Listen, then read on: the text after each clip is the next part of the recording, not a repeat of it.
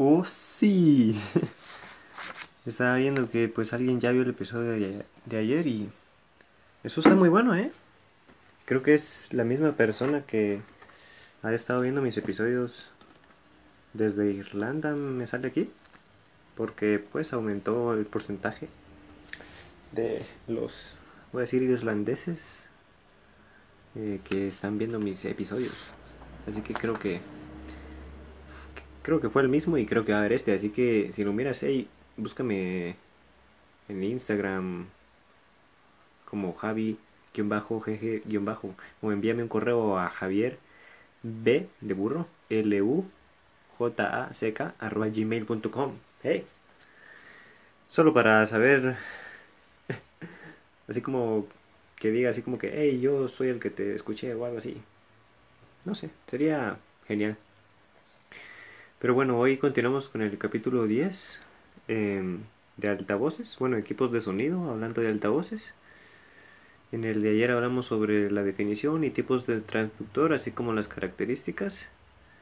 Hoy vamos a cubrir el tema de motivos para configurar los monitores.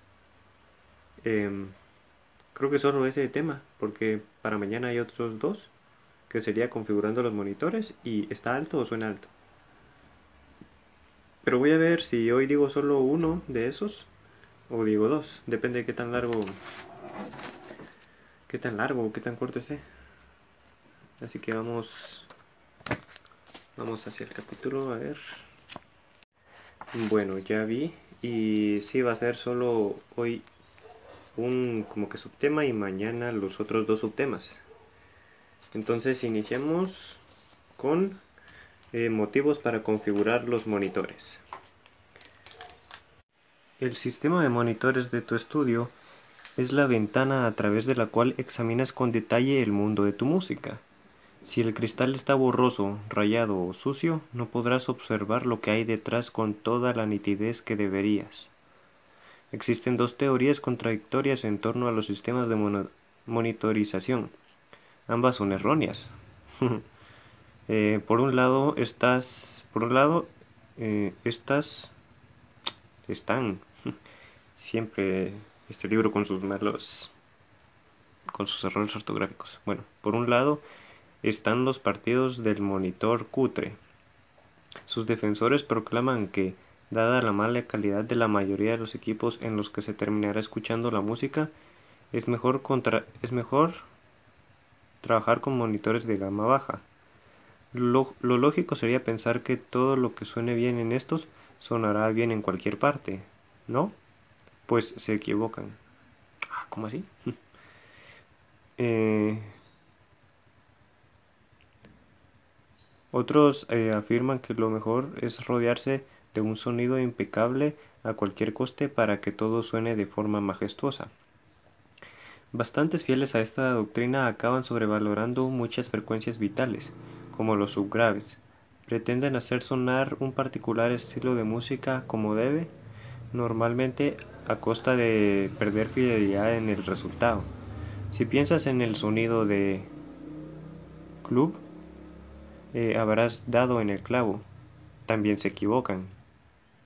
Bueno, wow, va empezando interesante el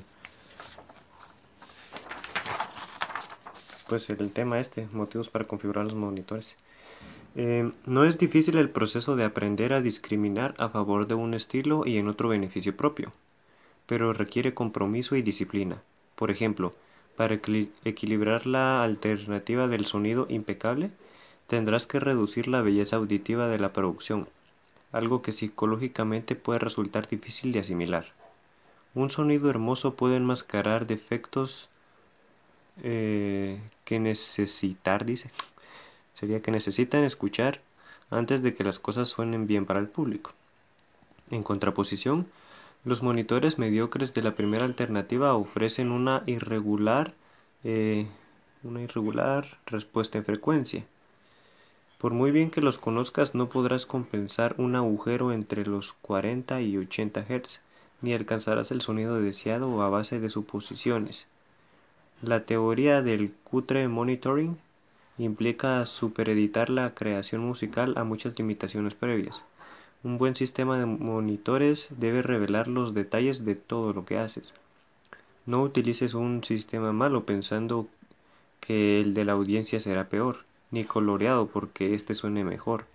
Ambas alternativas pueden usarse como métodos adicionales para confirmar una buena mezcla, pero nunca como sistema principal de monitorización. monitorización. Eh, antes de empezar a configurar tus monitores, tómate un momento y evalúa honestamente tus objetivos.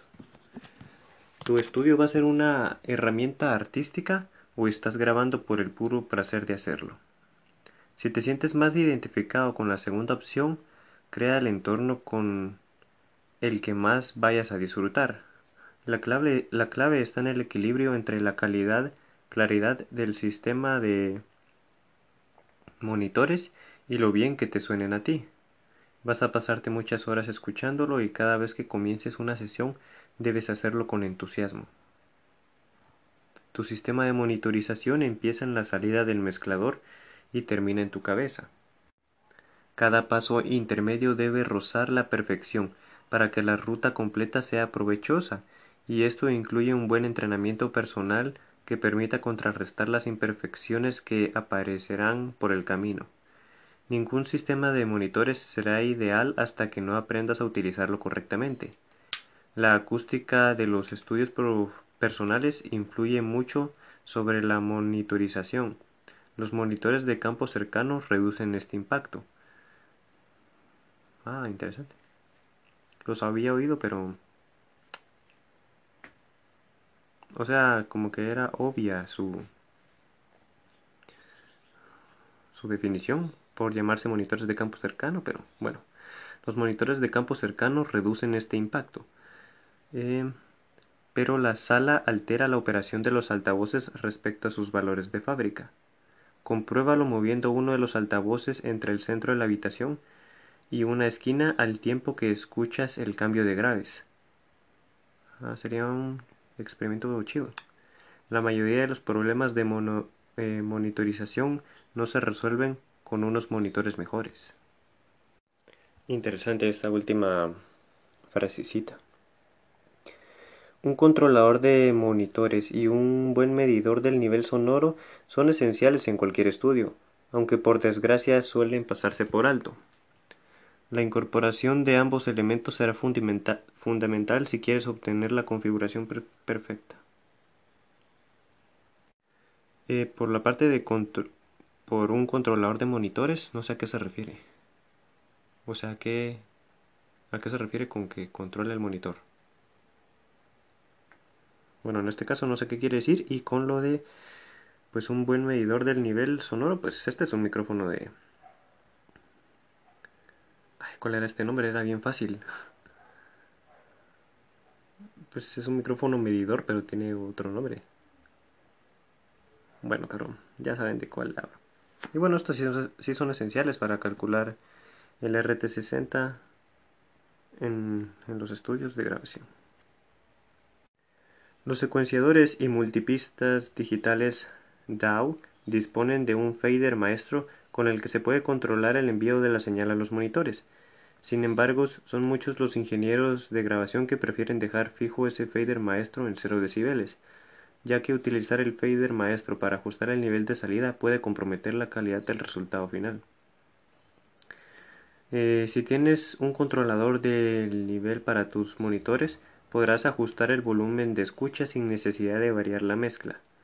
Si sueles controlar la salida por software, lo encontrarás especialmente útil cuando las cosas vayan mal y a tu tarjeta se le escape algún zumbido indeseable. El medidor de nivel tiene la misma importancia. La mayoría de los DAWs ofrecen solamente indicadores de pico. Ah, con esto se, se refería al medidor de nivel. Ah, bueno. Son muy útiles para mantener la mezcla por debajo de la saturación, pero no ofrecen información respecto al nivel general que tiene la mezcla. En su lugar necesitarás un indicador que registre el nivel eh, medio de la de señal, como un modelo BU o RMS.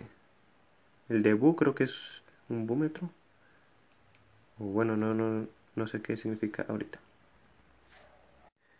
puede que lo siguiente te resulte familiar. Te sientes satisfecho con tus mezclas. Las secciones sobresalientes están justo por debajo de 0 decibeles en los medidores. Su sonido en el estudio es potente, tanto que decides bajar un poco el volumen de tus monitores. Sin embargo, unas semanas más antes eh, los reúnes justo los reúnes justo a otros temas en un CD y te suena sorprendentemente débil. Entonces acudes a tu plugin a tu plugin maximizador favorito para poner un poco de orden y dejar las cosas como están, pero terminas con un sonido mucho peor que el de la mezcla original. ¿Por qué? Si la escena se repite con frecuencia, piensa que el motivo principal puede estar en los medidores de tu DAW. Los cambios continuos en el nivel de los monitores durante la mezcla eh, o de un día para otro reducen la pericia del oído para ayudarte a calibrar cuando una mezcla tiene, tiene la potencia suficiente. Para solucionar esto necesitarás un buen medidor de nivel. Aprende a utilizarlo en combinación con el control de envío de monitores y explotarás mucho mejor la dinámica de tus temas. A ver. No terminé de entender muy bien. O sea, sonaba mal la pista porque el medidor de nivel de sus monitores era malo. Bueno, sigamos a ver qué sigue. También será más difícil equivocarse sobre la mezcla, ya que trabajarás con la misma presión de sonido en todos tus proyectos. Te sugerimos una versión reducida de lo que suele ser la práctica habitual en el mundo del cine, donde el control de niveles entre los temas en una banda sonora son fundamentales. La principal proclama de que el nivel más alto debe ser el mismo en todas las mezclas. Perdón, la idea principal proclama que el nivel más alto debe ser el mismo en todas las mezclas. Esto no significa que todos los temas de la banda sonora deban tener la misma dinámica, sino que permanezca intacta la percepción de lo que consideramos un pasaje suave, medio y alto. Un sistema de monitores perfecto posee dos características que hacen esto posible. Un medidor de nivel máximo eh, aporta una referencia visual de la potencia del sonido y un controlador de nivel de monitores eh, te permite ajustar para obtener la misma escucha cada vez que trabajes sobre el mismo material. Ah, bueno, bueno. Creo que le estoy llegando a entender. Digamos que con el medidor de nivel vos puedes trabajar en un proyecto varios días y te puedes asegurar de que pues todos esos días estás escuchando al mismo nivel el proyecto pero si no tienes un buen medidor de nivel eh, vos sin saberlo un día puede estar a cierto nivel puedes estar trabajando a cierto nivel en el proyecto y otras veces a otro nivel. Pero ya son puras cuestiones de software o cosas así de malos medidores. Eso es lo que lo que entendí. Uno de los sacrificios necesarios es abstenerse de hacer reajustes jugando con el nivel de monitores y el fader maestro de tu DAW. Solo manipula uno o dos controles del nivel de salida. Para trabajar a un volumen inferior, emplea el control de atenuación DIM. Los niveles medios de tu señal estarán muy por debajo de las lecturas de pico. Nunca deben llegar a los 0 eh, dBFS. La diferencia proporcional entre estos dos niveles de referencia se conoce como factor cresta y varía con el, tiempo de varía con el tipo de música y cualquier procesado de la señal, por ejemplo la compresión. bueno, este factor cresta no lo entendí muy bien. O sea, no fue explicación suficiente como para saber qué es.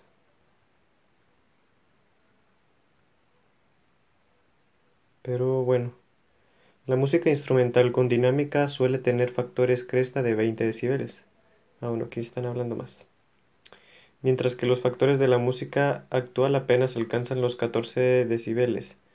Si te acostumbras al estándar de 20 dBFS RMS, como la referencia de sonido potente, puedes mezclar con la seguridad de que los pasajes más altos no superarán los 0 dBFS de pico. Los indicadores eh, de picos se utilizan como aviso. Deberás, deberás esforzarte para mantener en el medidor un promedio de 20 dBFS, mientras las secciones fuertes llegando a menos 17 dBFS RMS durante los pasajes potentes de la hora. Las mezclas a menos 20 dBFS RMS mantienen la dinámica natural del sonido. Así podrás utilizar la compresión de forma selectiva y como un efecto, no como una herramienta para engrandecer el sonido. Una mezcla a menos 20 dBFS deja un amplio espacio de maniobra al ingeniero que realizará el mastering. Si lo haces tú, jugarás con esa ventaja. Si mezclas temas muy comprimidos, deberás trabajar en el estándar de menos 14 dBFS. También es la medida más adecuada para el pre-mastering Em, si manejas música sin demasiado margen dinámico. Qué chingados acabo de leer. Ay, no, no, no entendí mucho. Tal vez para ello debería entender mejor los dBFS. O sea, sí, sí sé que son decibeles full scale. Pero no recuerdo cómo se. en qué momento se utilizaban o en qué momento se tomaban en cuenta. Los que me conozco a la perfección son los SPL, pero si estuvo duro este párrafo, ¿eh? A leguas lo que entendí fue que que era como que la dinámica. O sea, el nivel más alto posible en donde todavía teníamos una buena dinámica. Algo algo así como que agarré por ahí, no sé si si lo habré hecho bien o, o qué, pero este sí estuvo más cardíaco este párrafo. Y bueno, eh, bueno, entonces eh, es justo esto, digamos, justo temas como esto que uno que uno no entiende. Son buenos. Es bueno eh, saber que no sabes algo, porque ese es el primer paso para saberlo. Entonces, se puede decir que este es mi primer paso para empezar a conocer de esto, para empezar a saber de esto. Porque si nunca lo llego a conocer, pues eso va, nunca lo voy a llegar a conocer. Más sin embargo, si ya lo conocí algo, pues lo termino de conocer. Eh, además de acoplarte a cualquiera de estos modelos, necesitas posiciones correctas para el nivel del control de monitores. Un material a menos 20 dfs RMS deberá sonar bastante fuerte cuando tu nivel de monitores está en cero. Si usas menos 14 dBFS, debería sonar igual de potente en la posición menos 6 del ajuste de salida del control de monitores. En otras palabras, el material mezclado con cada opción debe sonar igual. Esto ayuda a eliminar problemas como la fatiga auditiva y los cambios de percepción psicoacústicos provocados por cambios en el nivel de escucha. Para un nivel de escucha menor, utiliza el conmutador de cambios de nivel de escucha. Perdón, perdón. Para un nivel de escucha menor, utiliza el conmutador DIM. Un sistema de monitores calibrado es muy fácil de usar. Tus mezclas mejorarán en presencia y consistencia y aprovecharás la dinámica de tu música.